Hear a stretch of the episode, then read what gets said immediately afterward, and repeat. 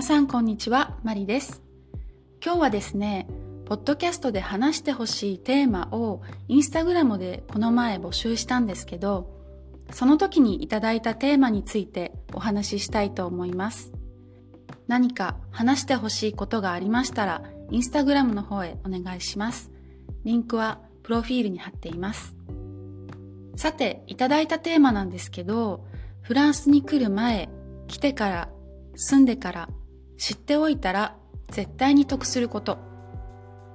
損しないじゃなくて得の方がいいということも付け加えていただきました。リクエストありがとうございました。どういう意味の得かによって話す内容も変わってくると思うんですけど、経済的なお得に限らず、実用的なことから心構えとか気持ちの持ちようについてお話ししようかなと思います。それが結果的に得につながるよというお話です。リクエストしていただいた方もフランスにお住まいなので、私の回答が期待に添えるものであるといいなと思うんですが、これからフランスに行きたいと思っている方にも聞いていただいて参考にしていただけたら嬉しいなと思います。それでは最後までお聞きください。はい。というわけで、フランスに来る前、来てから、住んでから、知っておいたら絶対に得することと聞いて、私にどんなことが言えるかなと考えた時に、昔の自分に教えてあげたいことをイメージしてみました。フランスに来る前の自分に真っ先に言いたいのは、フランス語の基礎は身につけておくことです。一応フランスに来る前に少しフランス語を勉強していたんですけど、全然足りなくて、フランスに来てからとても大変でした。そもそもフランス語を勉強するためにフランスに来たんですけど、文法とか動詞の活用、語彙も全然少なくて、結局3ヶ月くらいは机に向かって勉強しないと、コミュニケーションすらままならない状態だったので、その時私は1年間の留学の予定だったから3ヶ月ってすごく大きくて日本でもできたことをフランスに来てまでやらないといけなかったのは時間がもったいなかったなと思います。もしちゃんと話せなくても文法をやっていたらフランス語の上達は早かったと思うんですよね。なんでフランス語を学ぶのに日本からわざわざフランスに来る必要があるのかって言ったら日本ではできないことをフランスに来てやる必要があるからだと思っていて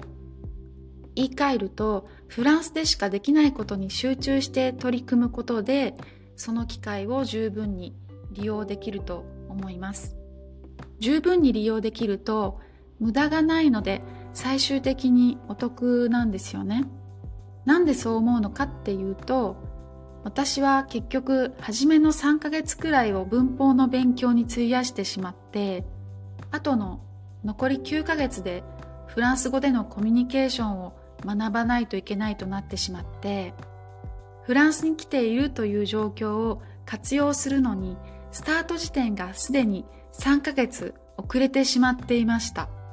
結局私はそのままフランスに住むことになったので1年という期限はなくなったんですけどその当時は1年で帰る予定だったのですごく焦ったのを覚えています。当時の語学学校の生徒たちはいろんな国から来ていたんですけど明らかにその3ヶ月の間に文法を一通りやってきた子たちはすごく上達が早かったと思います。すでに文法は身についている状態でそれを実践として毎日どんどん使えている様子を見てきて足りない部分をどんどん補っていっているように見えました。なのでもし期限付きでフランス語を勉強するためにフランスに行きたいという人はフランス語を勉強するのはフランスに行ってからでいいと思わずにまず日本でできる限りのことを勉強してから来ると結果的に留学とかワーホリとかの滞在期間中満喫できるんじゃないかなと思います。これについてはもう私がフランスに来たばかりの頃にすごく実感したことでした。次にフランスに来てからなんですけど、なかなかフランスに来てすぐはフランス語に自信もないし、知り合いとか友達とかを作るのが難しいと思うんですけど、もしフランスに知り合いがいない状態で、一から人間関係を築かないといけないとなった時に、なるべく趣味とか学校の友達とか職場の同僚などを通して知り合いを作ると協力し合える仲にもなってお互いにお得だなと思います。このお互いにっていうところが重要で、それはいわゆる上辺だけの損得感情で人とつながるというのではなくて、性格が合うとか趣味を共有するという延長でお互いに助け合ったりできるようになるからという意味でのお得だと思います。損得で付き合っても本当に大事な時に信頼とか信用ができないと結局はお互いに何の得にもならないので仲良くなった人とは引っ越しを手伝ったり自分が引っ越す時には手伝ってもらったり何かを預かったり預かってもらったり専門の業者とか会社を通さずに協力してもらえる友達とか知り合いがいると安心もできるのでいいことしかないかなと思います。もちろんそれが一方通行だと不平等なので何か協力してもらったらお礼に何か困っていることがないか聞いてお返しにお手伝いを提案するとか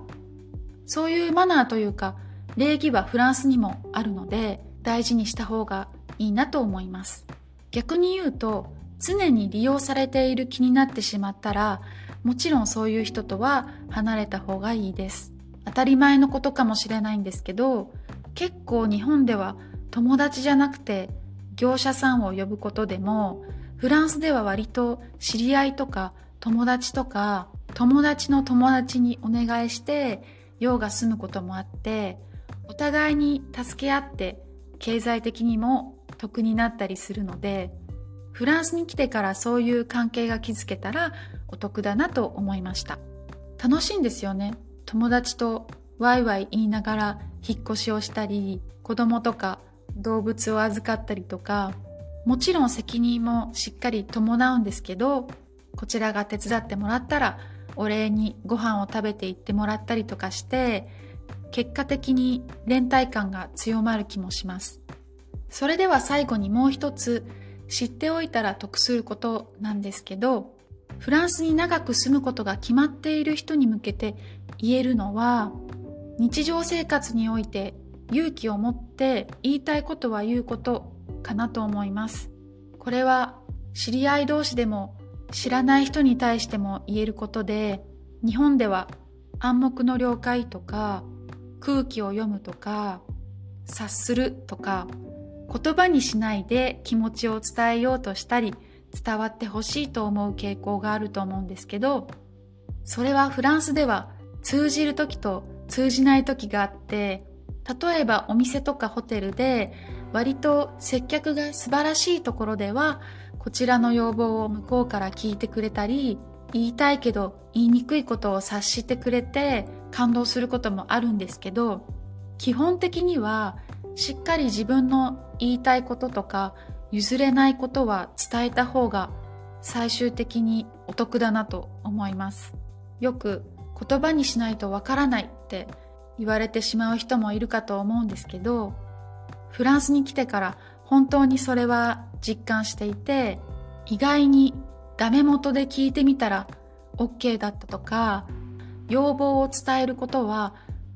悪いことではないということを気に留めてほしいなと思います。もちろんその伝え方は横柄な感じじゃなくて敬意を持って言うことは大事でそれは日本でも同じことだと思うんですけど日本では我慢したりとか気を使ってしまって言えないということでも向こうから察してくれてお互いに意思の疎通が行われるということがあるかもしれないんですけど、それをフランスでやると何も言われないということは問題がないと思われてしまうので、結局は言ったもの勝ちというか、察してもらうのを待たずに自分から伝えた方がお得になることがあるかなと思います。そこでもし要望が通らなくても仕方ないと思えますけど、もし何も言わないと要望が通るのか通らないのかすらわからないままなので、まず行ってみましょうという感じです。とは言っても、私もまだなかなか言いたいことを言い出せないとか、言えないまま機会を逃してしまったとか、そういうことはありますけど、日常生活とか職場で言いにくいことを言える人は結果的に得してるなと思うことは結構あります。中にはね、フランスでも自己主張するのが苦手な人もいるので、そういう時は応援してあげたり、してもらったりして、なるべく主張が通るように奮闘している感じです。はい。それでは今回はフランスで知っておいたら絶対に得することについてお話ししました。こういう答えでよかったのかなと今話しながら思っているんですけど、私なりに一生懸命答えさせていただきました。こうやって質問に答えることで聞いてくれている方たちとコミュニケーションが取れていいなと思うので、よかったらいつでもお気軽に話してほしいことや質問などがありましたら、インスタグラムの方までメッセージをもらえたら嬉しいです。それでは最後までお聴きいただきありがとうございました。マリでした。